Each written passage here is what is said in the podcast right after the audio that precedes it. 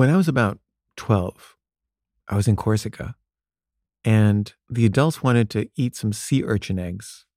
And apparently, you can grab sea urchins off the seafloor and just cut them open with a knife and scoop out the urchin eggs and eat them fresh. And people like that. I don't like seafood, so I had no interest in it, but I was excited at the idea of finding and cutting open sea urchins. So I was helping, you know, harvest sea urchin eggs in this way.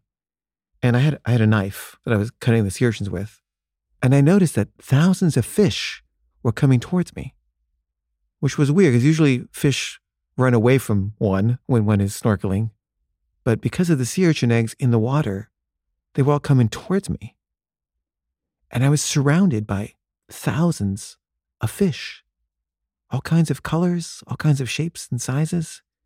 And I had this knife in my hand. And I don't know why, but I felt this overwhelming urge to stab them. And I was lunging at them with my knife, trying to kill them for no reason. I didn't want to eat them. I had nothing against the fish. It was like a instinct. It was like a killer instinct that I discovered in myself. And I was like, why am I doing this? I, could, I couldn't stop myself. It was almost like there was a, a magnet in my hand that was propelling it towards the fish. And, you know, the fish were fast. I, I had no chance of killing a fish with a knife underwater.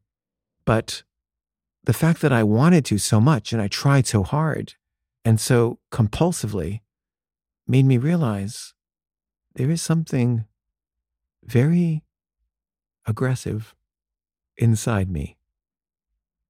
And I think not just in me.